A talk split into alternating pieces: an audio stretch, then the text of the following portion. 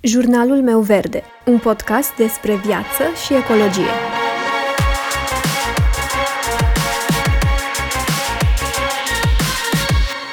Bună, eu sunt Alexandra și tu asculți Jurnalul meu verde, un podcast despre viață și ecologie. În ultimele săptămâni, pe lângă neliniștea resimțită, îngrijorări și ajutorul pe care l-am oferit fiecare după posibilități, m-am confruntat, la fel ca mulți dintre voi poate, cu următoarea dilemă. Și anume dacă în aceste condiții de război mai are sens un discurs despre sustenabilitate, despre mediul înconjurător, despre încălzirea globală. Așa că am luat o pauză și mi-am luat timp să mă gândesc serios la asta și să mă informez. Unii spun că în contextul războiului din Ucraina, discursul legat de schimbările climatice este diluat și lipsit de sens. Alții spun că, din potrivă, este cu atât mai potrivit să vorbim acum pentru a putea avea conversații mult mai profunde. Însă care este de fapt realitatea? Cum putem răspunde cât mai corect la această dilemă? Așa că despre asta aș vrea să discutăm în episodul de azi. O să explorăm împreună câteva argumente în acest sens și m-aș bucura desigur să-mi spuneți la final și părerea voastră, dacă voi credeți că ar trebui să continuăm sau nu discursul climatic și, desigur, argumentele voastre în acest sens. În condițiile în care războiul este fix la ușa noastră și în condițiile amenințării cu un posibil război nuclear, această întrebare este legitimă. Mai putem să mai vorbim în acest context despre sustenabilitate și încălzire globală? Răspunsul scurt pentru această dilemă este categoric da. Răspunsul mai lung ar fi că nu doar că mai putem să mai vorbim în continuare și despre sustenabilitate, dar este absolut necesar să o facem. Este absolut necesar să continuăm pentru că lucrurile sunt conectate între ele și uneori chiar mai mult decât poate ne-am imagina. De exemplu, cred că declanșarea războiului din Ucraina a fost un moment în care mai multă lume a realizat dintr-o dată câtă nevoie este să trecem pe energie regenerabilă cât mai repede. Câtă nevoie este să reducem sau să eliminăm dependența de petrol și gaze față de Rusia și, în general, față de statele cu regim totalitar. Câtă nevoie este să nu mai încurajăm sau să finanțăm, direct sau indirect, un astfel de regim. La începutul lunii martie, am urmărit discursul președintei Comisiei Europene, Ursula von der Leyen, în Parlamentul European privind agresiunea rusă împotriva Ucrainei, care spunea că, pe termen lung, trecerea noastră către resurse regenerabile de energie și hidrogen este cea care ne va face cu adevărat independenți, că trebuie să accelerăm tranziția către energie verde, deoarece fiecare kilowatt-oră de energie electrică pe care Europa îl generează din energie solară, eoliană, hidroenergetică și biomasă, reduce dependența noastră de gazul rusesc și de alte importuri de energie. Nu sunt fan al vreunei formațiuni politice sau al vreunui lider politic, însă mă bucur că am auzit asta. Este mare nevoie să trecem pe energie regenerabilă cât mai repede. Ce mi se pare îngrozitor este că a trebuit să avem parte de război și de amenințări cu bombe nucleare, să moară oameni nevinovați ca să ieșim din amorțeala aceasta și ca să încercăm să explorăm și alte direcții și soluții. Că a trebuit să lăsăm să se întâmple toate aceste lucruri ca să ieșim din lasă că merge și așa, nu mă afectează pe mine.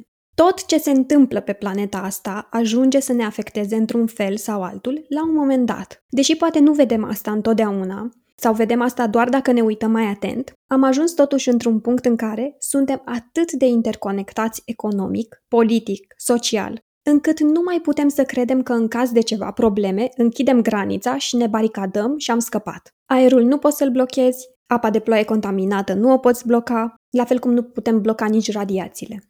Iar un exemplu foarte bun în acest sens l-am auzit într-un interviu TED cu istoricul Yuval Noah Harari cu titlul Războiul din Ucraina ar putea schimba totul. Un interviu excelent, am să las un link în descrierea episodului pentru a-l accesa, chiar vă recomand să-l vedeți.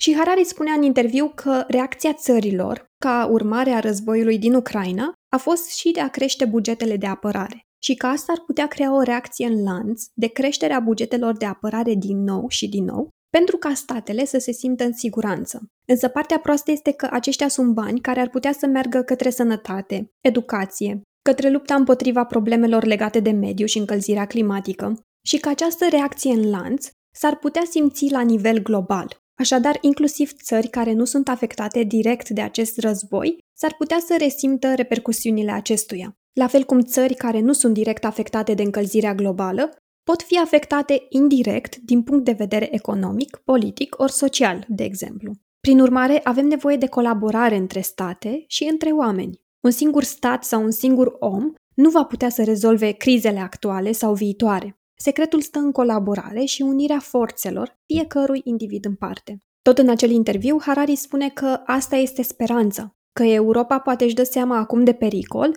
și pune la cale un proiect Manhattan verde care va accelera dezvoltarea unor surse de energie mai bune, a unei infrastructuri energetice mai bune, care o va elibera de dependența de petrol și gaze.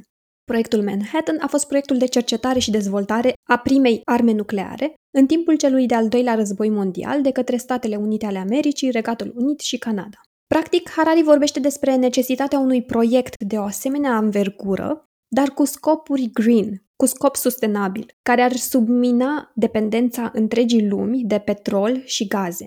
Tot el spune că, citez, acesta ar fi cel mai bun mod de a submina regimul Putin și mașina de război Putin. Acel petrol este o sursă de bogăție, dar este și foarte adesea un sprijin pentru dictaturi. Pentru că pentru a te bucura de beneficiile petrolului, nu trebuie să-l împărtășești cu cetățenii. Nu ai nevoie de educație, trebuie doar să forezi. Așa că vedem în multe locuri că petrolul și gazele sunt de fapt baza dictaturii. Dacă prețul scade, dacă devin irelevante, nu numai că va submina finanțele și puterea mașinăriei militare ruse, ci va forța și Rusia să-l forțeze pe Putin sau pe ruși să-și schimbe regimul politic.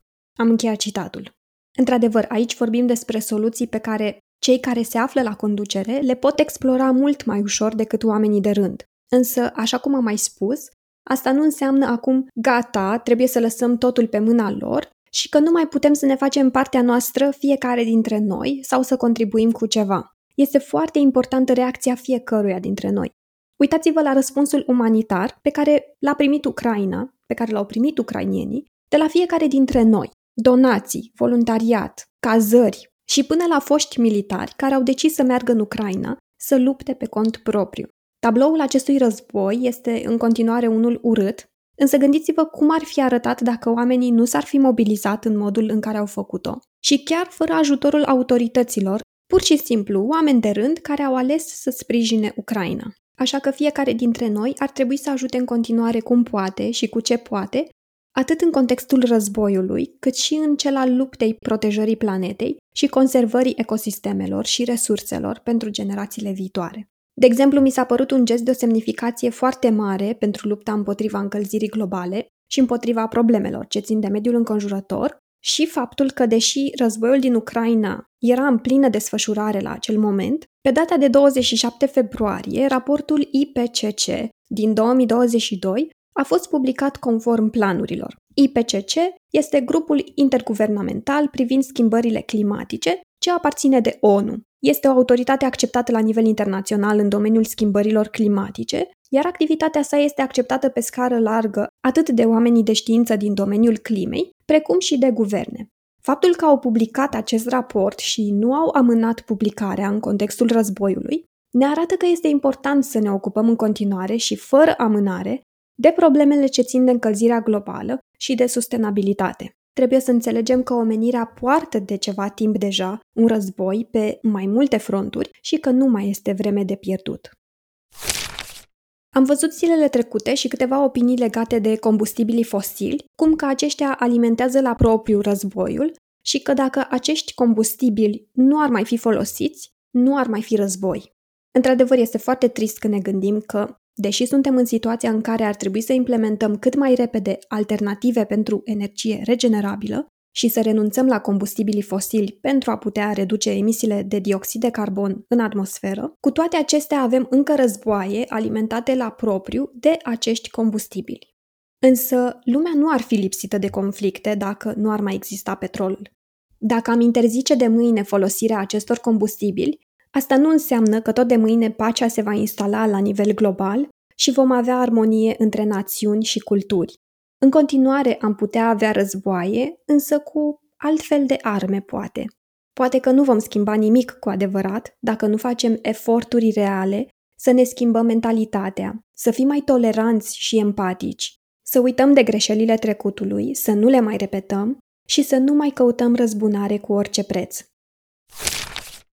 Ce s-a întâmplat în ultimele săptămâni nu ar trebui să ne paralizeze. Nu ar trebui să înghețăm și să nu mai acționăm în niciun fel, ci din potrivă, ar trebui să ne arate poate și mai clar fiecăruia dintre noi cât de important este să continuăm să vorbim și despre sustenabilitate, cât de important este să fie cât mai multă lume implicată și cât de important este să punem presiune ca lucrurile să se întâmple, astfel încât să nu mai lăsăm și mai mulți oameni să moară. Ce s-a întâmplat nu ar trebui să ne facă să credem că nu mai contează problemele legate de poluare, de sustenabilitate ori deșeuri. Să nu uităm că în continuare mor anual oameni din cauza poluării. În continuare, la nivel global, oamenii și ecosistemele sunt exploatate de anumite industrii și ajutate de guverne, iar pericolul la care îi expunem pe copiii, nepoții și generațiile viitoare, pericolul acesta crește cu fiecare an și cu fiecare acțiune pe care am decis să o anulăm pentru că e prea mică și oricum nu contează. Este foarte important să ne ajutăm între noi și să-i ajutăm pe cei care fug din calea războiului, să fim voluntari, să distribuim în social media lucruri utile sau să donăm. Fiecare poate să facă ceva în acest sens. Și este foarte important să continuăm pe lângă toate acestea și discursul legat de schimbările climatice. Atâta timp cât noi ne-am trezit în această dimineață, merită să luptăm pentru un viitor mai bun. Pare greu, copleșitor și pe bună dreptate pentru că sunt foarte multe lucruri de făcut. Însă nu e ca și când fiecare dintre noi ar trebui să le facă pe toate. Nu este ca și când ar fi o singură soluție care rezolvă toate problemele planetei, ci mai degrabă ar trebui să privim rezolvarea drept o rețea de soluții conectate între ele. Suntem mulți și fiecare dintre noi poate să contribuie cu ceva. Unii dintre noi pot încerca să lupte cu plasticul, alții pot recicla, alții pot adopta o dietă pe bază de plante sau pot adopta un stil de viață cu mai puțină risipă pot lansa un brand cu alternative sustenabile sau se pot implica în politică ori în programe educaționale sau proiecte de conștientizare cu privire la mediul înconjurător. Sau putem să facem mai multe lucruri combinate, fiecare cum poate, dar să facem ceva. Știu, o acțiune măruntă nu poate rezolva problema viitorului planetei, însă împreună suntem mai puternici și avem un impact mult mai mare așa că fiecare dintre noi putem juca în continuare rolul nostru pentru o lume mai bună. Stă în puterea noastră de ce parte a istoriei vrem să fim. Îți mulțumesc dacă m-ai ascultat până aici și sper să mă ascult și următoarea dată.